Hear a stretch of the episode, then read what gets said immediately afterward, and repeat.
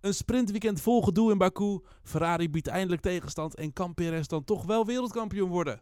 Dit is Studio Downforce.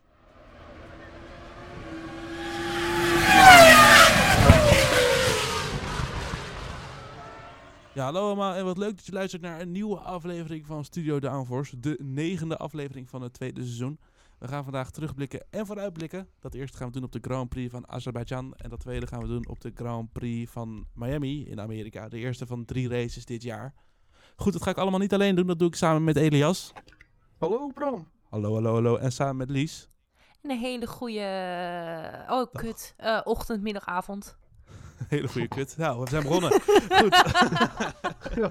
We gaan dus zo meteen beginnen met een terugblik op de Grand Prix van Azerbeidzjan. Daarna hebben we de Downforce discussies nieuwtje van de week. En we sluiten vandaag af met een vooruitblik op de Grand Prix van Miami. Goed, Elias, voordat we gaan beginnen. Wat nou als luisteraar naar deze anderhalf minuut al denkt... Wow, ik vind dit zo'n leuke podcast. Kan niet missen. Nou ja, als je niet genoeg kunt krijgen van Studio Downforce... dan heb ik goed nieuws voor je. Je kunt ons namelijk volgen op social media. We hebben Facebook, Twitter, LinkedIn en Instagram. Daar kun je ons volgen op studio.downforce. Je kunt ons ook volgen op Spotify en zo mis je nooit meer een nieuwe aflevering. En zo is dat. Laten we beginnen.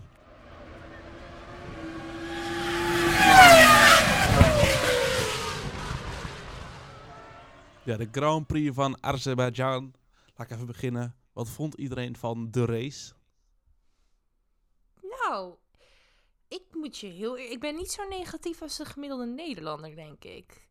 Want het, weet je, eigenlijk is het nooit goed. Want als, als er te veel rode vlaggen zijn en te veel mensen crashen, dan hoor je ook iedereen zeiken. Huh, het waren wel echt te veel rode vlaggen en te veel crashes. Ja, nu had je het even niet. En uh, op zich, ja, best enerverend, toch? Ja, ik, ik vond vooral dat, het, uh, dat, dat we afgelopen jaar hebben gezien van Baku in, in uh, vergelijking met dat, vond ik het wel een teleurstellende race. Nou ja, maar als je het hele weekend bij elkaar pakt, dan heb ik wel het gevoel dat er toch wel genoeg spanning in heeft gezeten. Dat klopt, zeker. Jij, Elias, wat vond je ervan? Uh, ik vond het uh, een tegenvallend weekend. Ik vond het zeker uh, voor Baku-begrippen, vond ik het tegenvallen. Nou, dat, dat, daar sluit ik me bij aan. Goed, dan onze voorspellingen die het hele weekend te volgen waren op studio.downforce op Instagram. Ja, uh, ik ga toch maar met de deur naar huis vallen, Lies. Het was geen sterk weekend van je? Nee, nee, het was echt geen sterk weekend. Het was, nee, uh, nee. Je had ook niet zo'n heel goed weekend. nee, Goh, ook Bram, niet beste. Jij had wel een goed weekend, hè? ja, je voelt waar ik naar opbouw, hè? ik denk, verpest hem even voor je. ja, we hadden natuurlijk vier voorspellingen. Twee kwalificaties, twee races. Nou, bij de kwalificatievoorspellingen hebben we in totaal allemaal één punt. Van de zes plekken hadden we, hebben we allemaal één keer iets goed gehad. Bij de sprintrace had ik alleen maar de, de, tweede plek goed. Leclerc was dat. En bij de Grand Prix had ik een perfecte voorspelling. P1, ja, 2 ja. en 3 goed. Ja. Netjes. Mijn glazen bol die pak ik nu er even in. En die pak ik dit weekend weer bij voor Miami. Goed, uh, voor dit weekend brengt dat het totaal op vijf punten voor mij. Twee voor Elias en één voor Lies. Wat de tussenstand is, ik heb geen idee. Daar komen we nog een keertje op. Ja, ik, denk, ik, ik, denk dat dit ook, ik denk dat dit ook de tussenstand is. Ja, gewoon zo deze volgorde. Dus met ja, wat meer dat punten denk ik natuurlijk. wel. Nou, ja. dat, uh, dat zet onze stagiair wel op. Goed, de terugblik. Natuurlijk Leclerc, en dat is uh, wat ik in de intro een beetje aanhaalde. Ferrari biedt eindelijk tegenstand. Leclerc die twee keer in Baku toch wel met enige marge op pol stond. Ja, het is uh, erg bijzonder wat hij af en toe op één rondje kan doen. En dat, dat, dat meen ik. Het klinkt misschien een beetje cynisch als het uit mijn mond komt, maar ik meen het wel. Uh, wat hij doet in de kwalificatie is toch wel heel erg bijzonder. Hoeveel zat hij ervoor? Twee, drie tiende of zo? Ja, precies. En dan is, dat vind ik dan uh, nog bijzonderder hoe groot dat de achterstand is in de race. Dat dan uh, in de kwalificatie dat Ferrari dan zo sterk is, maar dan op het moment dat het geraced moet worden, dat in één keer die Red Bull zo oppermachtig ja. is. Dat is eigenlijk wel gek, hè? Ja. Goed, iemand die geen van beide had, geen sterke race en geen sterke kwalificaties, Nick de Vries. Of zoals uh, Lies hem noemt, Nick de Vries. Nou, nee, dat heb, ik, dat heb ik van internet hoor. Dat heb ik niet zelf verzonnen. Ik, I ja, wish I could take ja, credit ja, for that. Uh, ja, Nick, Nick, jongen. Ja, ik, ik, hij had zo'n sterk begin. Ja. Hij had, ja, want hij zat op een gegeven moment reed hij, uh, reed hij toen hij crashte, reed hij volgens mij de punten. P10 of zo al. Terwijl hij toch helemaal vanaf achteraan kwam. weekend. Ja, de eerste vrije ja, training nou, van uh, de top 10. En wat zag dan heel niet, goed uit. Heeft hij niet al eerder een uh, muur geraakt? Nee, in de eerste vrije training ging het heel goed, maar op het moment dat de kwalificatie kwam en ze eerst een rondje aanzette, toen stond hij in één keer in de muur in bocht. Ja, precies. Dus het was twee keer de, de muur voor hem. Ja, en in, eh, op de zaterdagochtend in de sprint shootout, daar eh, had hij te weinig tijd, omdat de sergeant dacht, ik parkeer hem nu in de muur. En in de sprintrace, eh, heeft, hij, heeft hij die überhaupt uitgereden? Eh, het is sprintrace, Nick. Eh, Ja. Jawel. Ja, maar Nou. niet eh, noemenswaardig. Dat blijkt. Nou, en op zondag eh, gebeurde er genoeg, niet ook weer heel erg veel. Het was eventjes dus vanwege Nick de Vries even spannend. Want er kwam namelijk safety car op de baan, net nadat Verstappen al een pitstop gemaakt had. Daardoor viel hij terug naar P3, Hamilton viel terug naar het middenveld. Perez die kon daardoor een pitstop maken en die bleef vooraan rijden. Ja, die reed ook op die manier naar de overwinning toe. Sainz die eh, uiteindelijk eh, nou, meer dan een pitstop achterstand had op Leclerc. Richting het eind van de race. Best pijnlijk eh, als je het mij hij had een heel, sowieso een heel pijnlijk weekend dat hij. Het, Ja. het ging gewoon niet. Het ging niet. Nee, hij zat, Inpakken en... op grote achterstand van Alonso, die wel heel erg bij Leclerc kwam. Maar die zat meer in nog, had meer te maken met het gevecht tussen de Mercedes en Stroll. Want dat is ook weer een weekend die die Lance heeft gehad hoor. Ik heb het idee dat, daarbij, dat ze daarbij Aston Martin een soort nieuwe, eh, nieuwe dynamiek hebben. Dat, dat hebben we Ja. besproken. Dat ze nu zijn van Alonso, jij gaat ook maar gewoon, eh, neem Stroll maar onder je hoede en leer hem maar dingen. pretend to be the good guy. Ja, Nou ja, maar je zag het ook bij die eh, kwalificatie. Volgens mij bij de sprintkwalificatie. mhm. Maar het kan ook bij de eh, kwalificatie op vrijdag zijn geweest voor de, voor de Grand Prix. Die toe. Maar ja, hij gaf hem gewoon een toe.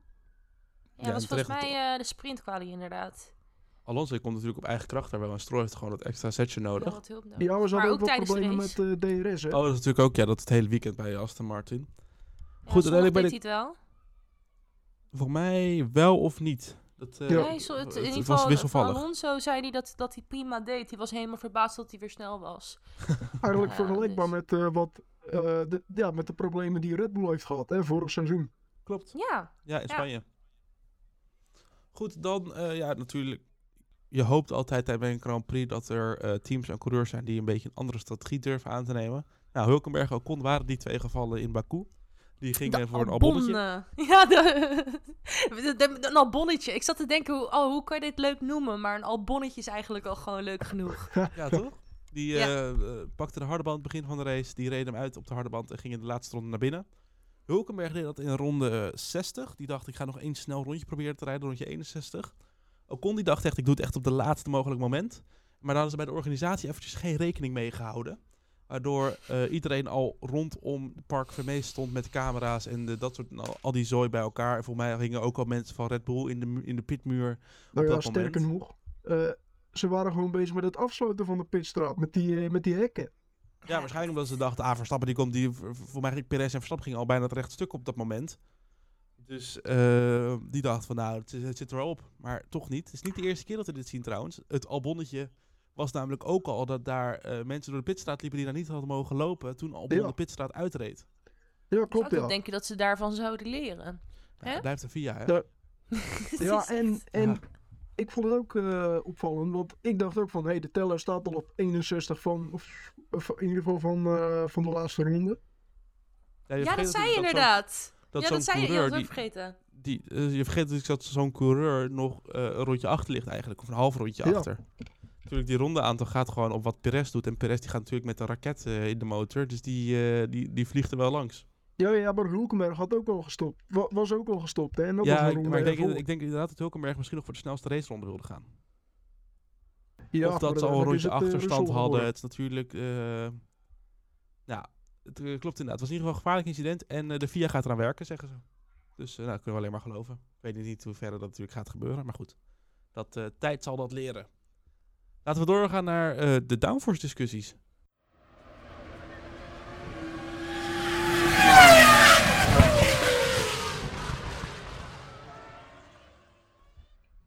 Goed, ja, die downforce discussies, aantal stellingen, het punt waar het Lies echt wakker gaat worden in deze, eh, in deze uitzending. en eh, waar we een beetje de gerucht gaan behandelen, de- het nieuws gaan behandelen van de afgelopen week. En wat we daar nou eigenlijk allemaal van vinden. De eerste stelling, die luidt, het nieuwe sprintweekend format is een verbetering ten opzichte van het oude format. Ehm, oneens. Oneens. Mm, eens. Oké. Ik ben benieuwd eh, waarom dan, Bram.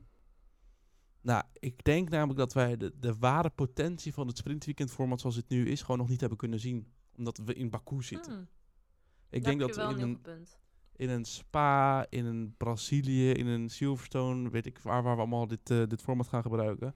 Denk ik dat het gewoon veel beter tot zijn recht komt. Want dat zijn circuits die we ook kennen. Het zijn circuits waar de coureurs niet echt in een ritme hoeven komen. Dat is, dat, dan doe je één rondje en dan weet je precies hoe het weer gaat. Daar mag je foutjes maken.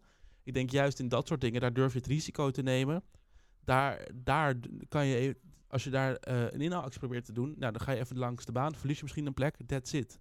Maar als je hier een probeert, probeert te doen, Verstappen en Russell, dan zit je in de muur. Of dan zit je tegen elkaar. Of dan weet je, heb je geen, moment, geen punt om uit te lopen. Dus ik denk in principe met de, hoe het nu zit, dat, je dus, dat het en geen gevolg heeft voor de Grand Prix. En dat je een eigen aparte kwalificatie voor hebt. Vind ik een hele goede verbetering. Het enige is dus dat ik inderdaad denk dat we gewoon nog niet. Het, we hebben puntjes gezien dat ik dacht van, nou, dit kan wel gaan werken. Maar eh, ja, het, het moet wel spanning opleveren. Zoals in Baku levert het gewoon geen spanning op. Ja, dan snap ik dat je denkt van, nou, dan heb ik liever dat het gevolg ook nog heeft voor de Grand Prix op zondag. Want dan gaat het ook nog ergens om. Ja, ik ga je wel even eh, tegenspreken. Eh, want jij zei, circuits als Brazilië en Spa, die kennen de meeste coureurs wel. Maar we rijden al sinds 2016 op het circuit van Azerbeidzjan. Nee, Maar maar, dan, mag ja, maar toch, het is, dan mag je toch wel ver- erop ver- vertrouwen dat die coureurs nu ook wel weten hoe het eh, er in Nee, Baku er, is altijd, gaat. er is elk jaar gewoon iemand, zo'n zo'n marsmannetje, die bij Baku bocht, eh, wat is het, bocht 8 eventjes een centimeter naar links verplaatst. Nee, maar je hebt toch ook Monaco waar ze zeggen, je moet het hele weekend in het ritme komen, dan op zaterdagmiddag ben je het snelste. Ja, oké. Ja, op, ja, op, hm. op een straatcircuit is dat weer anders dan op een, op een spa of zo. ik Ja, vind, je, je- je hebt wel een punt. limiet- Je moet opbouwen van de limiet. Ja, dat klopt. Ja, en in Spa kan je gewoon, als je daar iets te hard door de bocht gaat, hè, nou shit, heb je een stukje asfalt waar je kan uitwijken. Nee, eens. Ik Ik het- eh, sorry, ga maar. Ik- de, Ik vond het te veel worden. Je, je raakt Precies. verzadigd als fan. En ehm, ik vond het aan de ene kant wel interessant om te zien hoe ze maar met één vrije training ehm, ja, die, de, de data moesten verwerken en maar een eh, setup moesten kiezen. Dat vond ik wel interessant om te volgen. En dat maakte het volgens mij ook wel een uitdaging extra voor de teams. Mhm. Maar er komt ook nog wel wat bij kijken natuurlijk. Dus eh, schade tijdens een sprint shootout, eh, tijdens de sprintrace. Ja, dat vind ik wel opvallend hoe dat nou zit en hoe dat nou eh, tussen de regeltjes doorgaat met Park Vermee. Of ze nou wel of niet mogen sleutelen aan de auto. Ehm, ja, en daarnaast zoals ik al zei, ik, ik vind het net iets te veel worden en de shootout qualifying, ja, die was dan iets korter dan de normale kwalificatie. Ja. Maar ik vond het niet echt een, eh, een toevoeging. Ik zou dan nog iets meer eh, een andere, ander format van de, van de kwalificatie willen zien. Ja, nou eigenlijk inderdaad, dat sluit ik ook een beetje bij aan. Er, moeten gewoon, er, zijn, er zijn een paar kleine aanpassingen eh, die ik zou doen. Ik denk, ik, vind het persoonlijk niet te veel, maar ik kijk het graag. Ik denk dat het voor een coureur wel al gauw te veel is. Zo'n heel eh sprintrace weekend zoals we hem nu hebben. Eh, maar wa- waar ik me persoonlijk heel erg aan erger, is het feit dat als jij, dat je eigenlijk eh, twaalf coureurs hebben niks te winnen op zaterdag. Dus je gaat niet veel risico nemen. Die, die, dus sowieso gaat het achterveld op een zaterdag niet te veel risico nemen. En wat ik ook onwijs irritant vind, is dat bijvoorbeeld dan Norris Q3 niet in mag omdat hij de banden niet meer heeft. Dan denk ik bij mezelf, joh, prima dat je mensen verplicht om op een bepaald setje te rijden, maar geef dat setje dan gewoon extra. Ik vind het het irritant. Heeft, Ja, nee, maar dat, die, dat die wordt ook doet echt- gedaan. Oh, oké, nou ja, maar dan alsnog, extra laten we ja, maar het is gewoon, het is gewoon, ik vind dat wel gewoon zuur. Dan is die vent, die arme Lando Norris, is hij dat eindelijk in McLaren Q3. geweest, dit, is maar ik vind het McLaren. Het is gewoon een, nou ja, zijn keuze, omdat, ze de, omdat die regel er is. Dus ze moesten die keuze maken.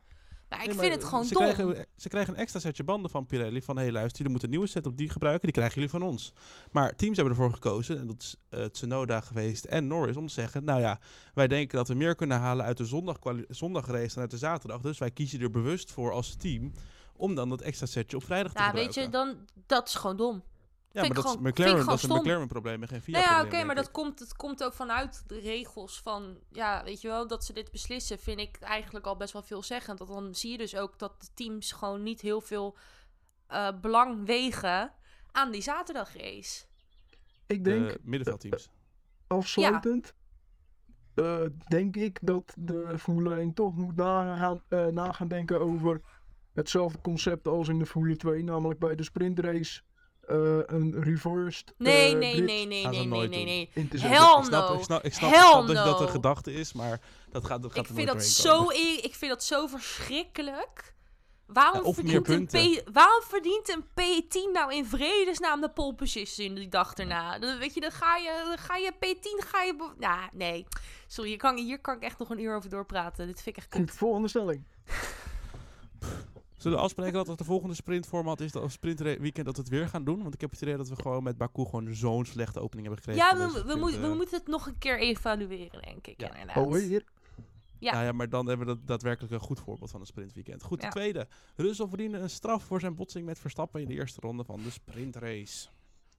Zal ik hem beginnen? Oneens.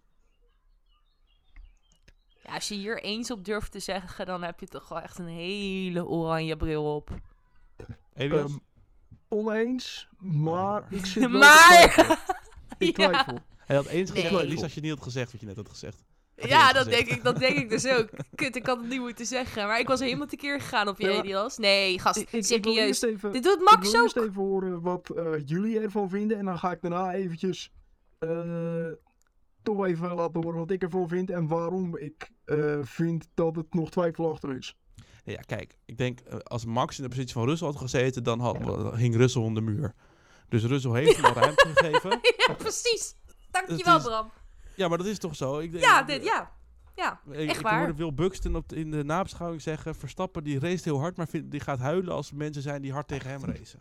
Ja, zo waar echt iets diepzinnigs van Buxton. Ja, nee, ja dat, ik, was heel, ik, ik heb drie keer moeten luisteren voordat ik het daadwerkelijk was van... Zegt hij dit nou? Maar het is gewoon... Het is gewoon... Verstappen kreeg eventjes een piece of his own medicine als het ware. En dat vond hij niet leuk. Ja, nou ja, dikke vette pech. Ik vind het heel goed nee, van dat, Russell. eh, eens. Ik vind wel die schade, weet je, die, dat, hij, mag, hij mag wel terecht, terecht pist zijn over of te verbalen dat hij schade heeft.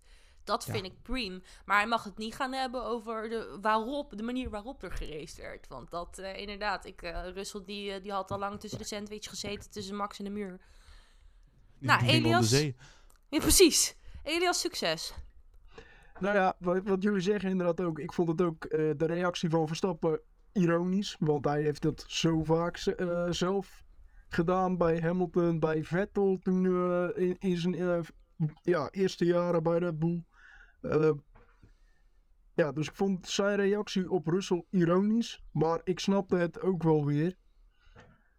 Ja, wat jij zegt, Bram, hij krijgt een koekje van eigen tegen en daar kan hij gewoon niet zo goed tegen. Daar heb je ook gelijk in. Dat hebben we al een paar keer gezien. Dat hij er toch niet tegen kon als coureurs eh, ja, ook hard tegen hem gingen racen. Eh, maar ik vond toch wel dat Russell... eh, kijk, hij zit aan de binnenkant. Een paar bochten achter elkaar. Maar we hebben nu ook al sinds vorig jaar... sinds een tijd hebben we nu de regel in ieder geval... Dat je de coureur aan de buitenkant ook genoeg ruimte moet geven. En ik had het idee dat Russell toch een beetje afremde op Verstappen. Dus dat je hem gewoon naar buiten laat lopen. Eh, ik vond dat Verstappen op zich genoeg ruimte gaf. Het is natuurlijk lastig daar die eh 90 graden bochten. Om daar met z'n twee doorheen te komen en genoeg ruimte over te laten. Maar ik vond wel dat het discutabel was. Het was hard racen, het was fair racen. Al tikte Russell wel Verstappen aan waardoor hij bijna in de muur belandde. Sterker nog, hij raakte de muur aan. Eh, en hij, hij bezorgde hem dus ook schade aan zijn sidepod. En ik denk dat je dan toch eh, moet nagaan denken. Kijk, nu eh, had Verstappen er eigenlijk niet zo heel veel last van. Ja, hij kwam niet meer voorbij Leclerc. maar hij kwam nog wel voorbij Russell. Dus de schade was nog niet zo groot. Maar ja, je verpest toch iemands race die schade oploopt.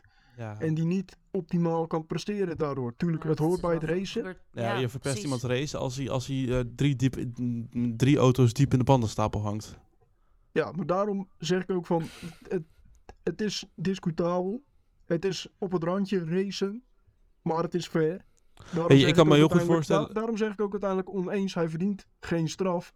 Maar ik vond het wel op het randje. En Russell eh, heeft zich daar toch ook een beetje eh, bot in opgesteld. Ook de afgelopen eh, keren dat het hem overkwam. Dat hij eh Sainz ervan aftikte. Dat hij Bottas eh, in Imola ervan aftikte. Bij Sainz was dat dan in Amerika, in, op Austin. Ja, je hebt, daar heb je wel, ja.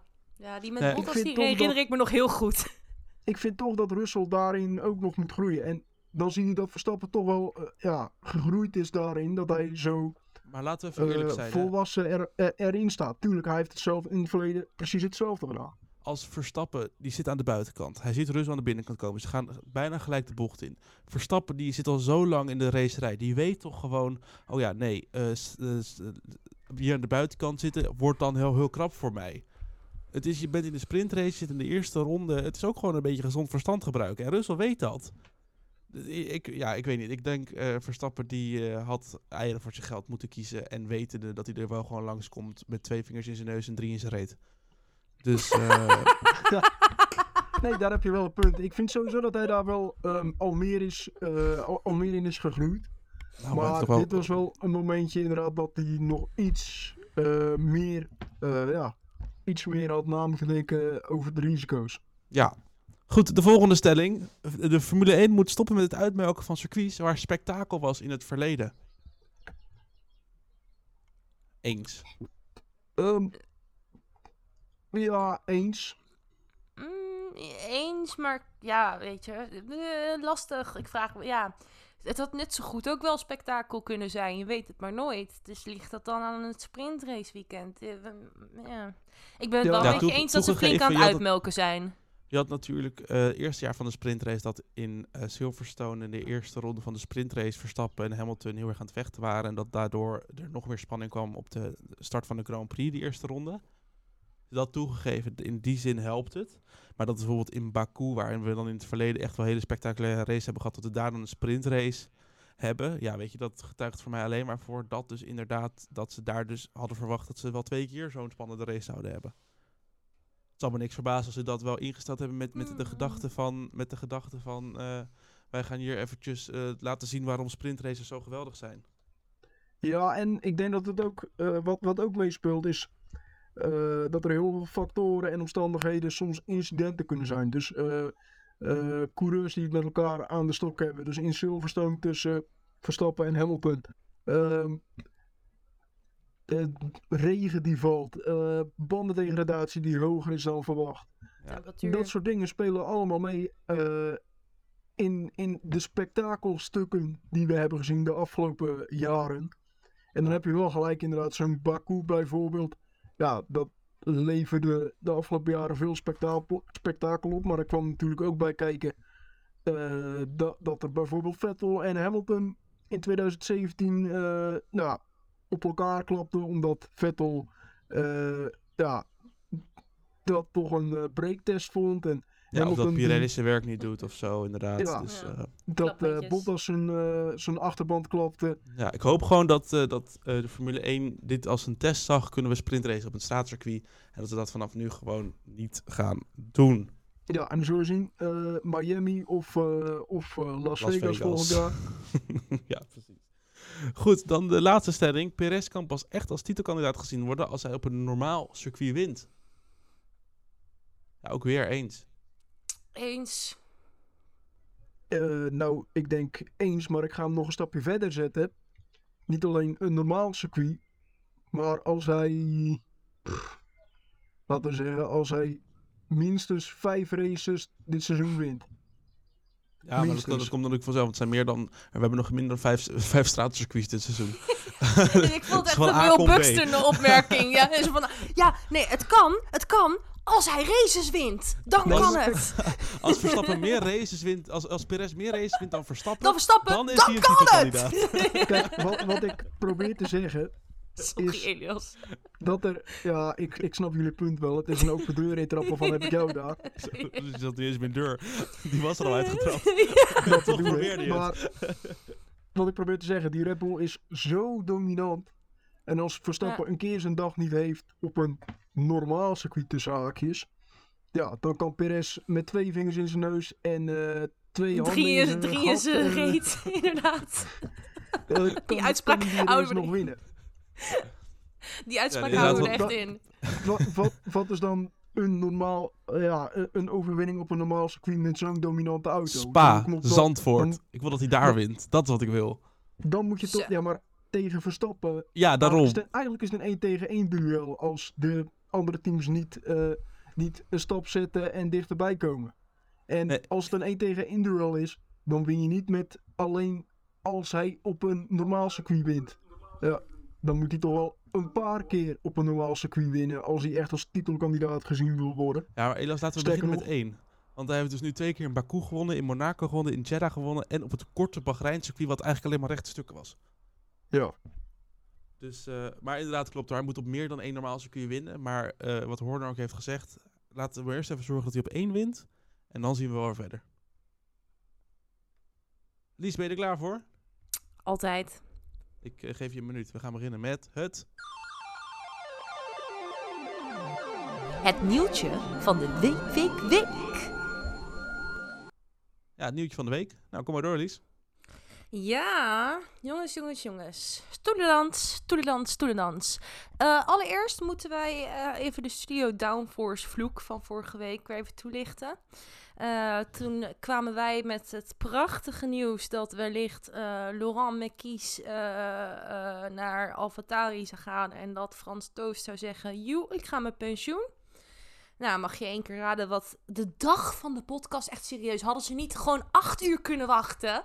de dag van de podcast naar buiten kwam, is onze Frans Toost. Die gaat aan het eind van het seizoen met pensioen. En eh, hebben ze McKies hebben ze ook al aangekondigd? Of is dat officieel aangekondigd, jongens? Nou, kijk, vanuit AlphaTauri wel, maar vanuit Ferrari niet. Ja, precies. Want Ferrari die was nog niet helemaal... Ze hadden nog geen eindcontract of zo eh gewoon, eh, bij, bij Ferrari dachten ze, eh, zelfs na het moment van aankondigen nog, oh, maar die Marquise die blijft toch wel bij ons. Dat is een beetje een Oscar Piastrietje. die geruchten die wij hebben gezien, dat die in de media kwamen, voelde AlphaTauri zich verplicht om al een statement naar buiten te brengen. Die waren Ja, van, oh die gasten van Studio Downforce gaan het erover hebben, wij moeten het nu snel Nou brengen. ja, het eh, gebeurt wel vaker binnen de Formule 1, hè. Dus, eh, nou ja, in ieder geval, eh, nou, dat, het gaat gebeuren, jongens.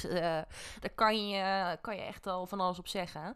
Nou, ondertussen is het natuurlijk ook best wel gewoonlijk dat teams bij andere teams shoppen. Eh, en dan heb ik het niet over auto-onderdelen zoals Haas, maar echt eh, personeel. Ehm, dat heb je over de jaren heen al gezien. En er werd, eh, even kijken, van het weekend. Dus als deze podcast online is, is het nog steeds van het weekend. Hey, heel actueel. Ehm, werd duidelijk dat er een best wel grote naam weg zou gaan bij Red Bull. Eh, Enrico Balbo, dat is de head of aerodynamics. Nou, dat is best wel een belangrijk persoon, want hey, die aerodynamics zijn best wel goed. Dus eh, die gaat weg. En eh, vervolgens was er al gelijk eh, paniek, want daarbij zou het, zou het bevestigen... Ja, wat, wat was het nou? Er zou nog iemand weggaan bij Red. Iemand zou met hem meegaan. En iedereen gelijk in paniek als het maar niet Adrian Newey is.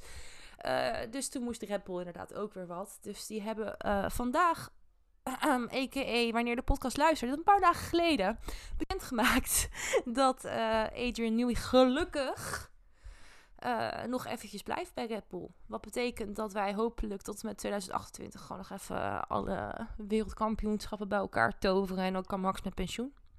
Dit was het... Oh, ja, precies. Dit was het, het minuutje van de week. Was het een minuut? Nou, nee, Dit niet wa- langer. Het was een juichcape en het was een... eh, Zo- zo'n, Een zo'n- rood en blauw Oh, man. vlag. Ja, weet je wel, zo'n Zo. leeuw, eh, zo'n leeuwenpak. Ja, we moeten maar snel leeuwenpak. door, want... eh. Nee, maar jongens, wat willen we ervan zeggen? Is goed nieuws, toch? Dat eh Newey blijft. Ja, voor Red Bull wel, ja. Voor de Ja. concurrentie niet. Ja, maar zou die vent nou ooit echt... eh, zou die nou nog overstappen? Die Nee, geeft ze toch genoeg centjes? Nee, hij stopt een keer, dat snap ik. Of hij gaat een keer dood, dat snap ik. Maar... Over open deuren gesproken. Ja. Of hij stopt, of hij gaat dood. Ja, nee, echt? Wow. Hallo, Will Boxton. Goed. Goed, eh, goed dankjewel Wilhelmina Buxton. Dan tot slot gaan we vooruitblikken.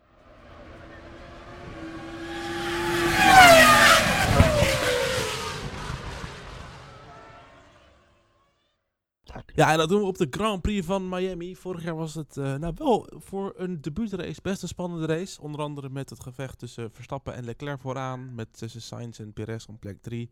Met Norris die, en Gasly die even dacht, kom, we gaan eventjes ook nog een crash veroorzaken. En Schumacher en Vettel die dachten in de laatste ronde, laten we dat ook even doen. En daarmee heb ik voor mij wel alle lading gedekt hè, van afgelopen jaar. Nou, Ja, wat ik nog wel, wilde eh, zeggen, is wat ik wel een erg een hoogtepunt vond van de Grand Prix van Miami vorig jaar, was de merchandise. Dat elk team natuurlijk zo'n speciale ding had. Ja, dat was mooi, man. Ja. Ik ga nu Ja. alvast de, downforce, eh, de stuur downforce cursus erop gooien. We krijgen natuurlijk ook een nieuwe auto van Red Bull. Dit weekend brengt me nu. Oh, Ja, ze gaan een die livery, Amerikaanse hè? weekenden dat een, dat een fan de auto mag ontwerpen. Ach, krijgen We we dat zien weer. dat dit voor morgen, dus voor woensdag 5 uur eh, bekend is. Ja. Maar goed, dan, hebben we, dan kan je in ieder geval op de Twitter van Red Bull kijken. Nieuwtje van de week. Kijk op de Twitter van Red Bull. goed, veranderingen voor dit jaar aan het circuit. Al natuurlijk vorig jaar de nephavens. Dat zijn nu nephavens met een beetje water geworden. En verder, dat is best wel een bijzondere verandering, is dat de paddock van eh, alle teams komen nu in het voetbalstadion waar het circuit omheen gaat.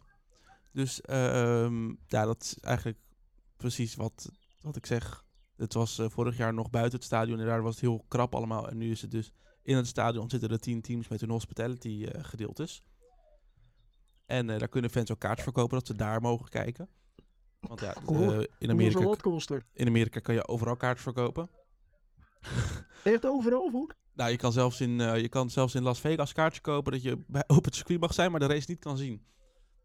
dus je kan overal kaartjes verkopen. Goed, en verder gaan ze ook de, de baan opnieuw asfalteren. En dat gaan ze doen met nou, onze grote vriend Tilke, Herman Tilke, met zijn bedrijf. Ehm, zodat eh, inhalen verbeterd wordt. Terwijl vorig Nou. jaar ook al 45 inhaalacties hadden op het staatscircuit. Ik ben benieuwd. moet dus volgend jaar nog beter gaan. Of de komend weekend nog beter eh, Ik ben benieuwd of ze ook die eh, hekken hebben. In dat smalle gedeelte, dat bochtige gedeelte, of ze daar weer die hekken hebben staan. Hoe bedoel je? Waar... ehm, Ja, ze hadden op het circuit hadden ze dan, in plaats van een muur, hadden ze dan gewoon hekken. Oh, kan ik me niet meer herinneren. Ja, er stond gewoon zo'n zo'n hek wat je dan, een, drang, dranghek gewoon. Wat je bij concerts ziet, eh, Ja? bij afgesloten weven. Ja, stonden gewoon hekken in plaats van een muur. Ja, nee, ja, dat is veilig genoeg hoor. Nee, nee. nou, Dat, eh, dat kan gewoon met een Formule 1 auto. Ja. we gaan het zien in ieder geval dit weekend. Ehm, ja, dus het is gewoon een normaal raceweekend weer. Vrijdag twee vrije trainingen, zaterdag een vrije training, de kwalificatie en zondag de Grand Prix. Elias, voordat we gaan afsluiten, heb je nog een bericht aan onze luisteraar? ja, als je dat nou nog niet hebt gedaan, ga ons dan volgen op social media. Je kunt ons vinden op Facebook, LinkedIn, Twitter en Instagram. Dan kun je ons volgen op studio.downforce. En zo is dat. Veel plezier dit weekend met het kijken van de Grand Prix. Volgende week zijn we weer terug, dan met een terugblik op de Grand Prix van Miami. Tot dan!